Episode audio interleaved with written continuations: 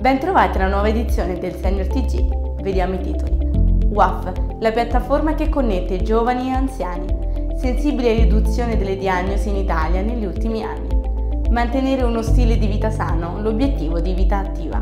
Melanoma, perché è importante parlarne. Il rapporto tra nonni e nipoti è uno dei più profondi. Gli anziani infatti offrono saggezza ed esperienza, mentre i giovani ripagano con la propria vivacità. Questo scambio intergenerazionale è l'obiettivo che si è posto la startup italiana WAF, connettendo gli over 65 a una comunità di nipoti adottivi. La piattaforma accopia i giovani e gli anziani a seconda degli interessi in comune, puntando a creare un forte legame tra di loro.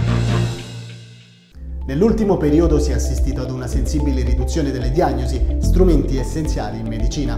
Ce ne parla Francesco Cognetti, presidente della Confederazione Oncologi, Cardiologi ed Ematologi. C'è stato un notevole arresto delle attività sugli screening oncologici per quello che concerne i tre screening che sono normalmente portati avanti, e cioè dei tumori della mammella, dei tumori del collo dell'utero e dei tumori del grosso intestino. E questo ha coinciso appunto con una, un blocco, una cancellazione di circa uh, 1.200.000 esami complessivi nel 2020 e la situazione non è migliorata granché nel 2021. Mancano ancora dati completi, ma uh, l'idea è che non ci sia stata una ripresa, soprattutto nelle regioni del sud, eh, su, questa, eh, su questa attività.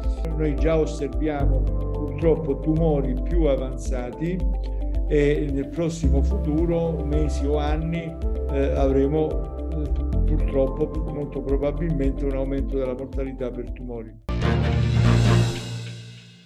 Mantenere uno stile di vita sano facendo attività sportiva e adottando un regime alimentare corretto porta innumerevoli benefici alla salute. Ne abbiamo parlato con Alfonso Rossi, presidente di Vita Attiva è un'associazione di promozione sociale che si occupa di invecchiamento attivo e di quello che attiene al mondo della terza età a 160 gradi. Abbiamo iniziato negli anni 80 con la terza età che era veicolata soprattutto negli over 50-55, siamo arrivati oggi all'over 75, per cui questo eh, invecchiamento, definiamo un'altra volta attivo, è servito a monitorare la nostra attività nel tempo. Ricevere una diagnosi di melanoma e convivere con la malattia può essere doloroso dal punto di vista non solo fisico ma anche psicologico. Ne abbiamo parlato con Monica Forchetta, presidente dell'Associazione Pazienti Italia Melanoma per convivere con la malattia l'importante è non chiudersi. Eh, noi abbiamo, abbiamo, anche ricevuto diciamo, delle segnalazioni da parte di nipoti iscritti ai nostri gruppi dove magari i nonni eh, hanno ricevuto la diagnosi e anche lì stesso discorso non ne parlano, non ne parlano con i figli, non ne parlano con i familiari proprio per evitare di, di soffrire e spesso si chiudono ancora di più in loro stessi Possiamo aiutarli come? Sicuramente con il dialogo, la figura anche dello psiconcologo che ad oggi sappiamo che è rientrata nel team multidisciplinare. È importante affidarsi in centri specializzati perché in questo modo eh, parlandone e, e soprattutto ecco la persona magari più anziana che non va su internet, che non si mette a cercare eh, rimane solo. Noi non dobbiamo fare, cioè noi abbiamo il compito di non lasciare più nessuno da solo.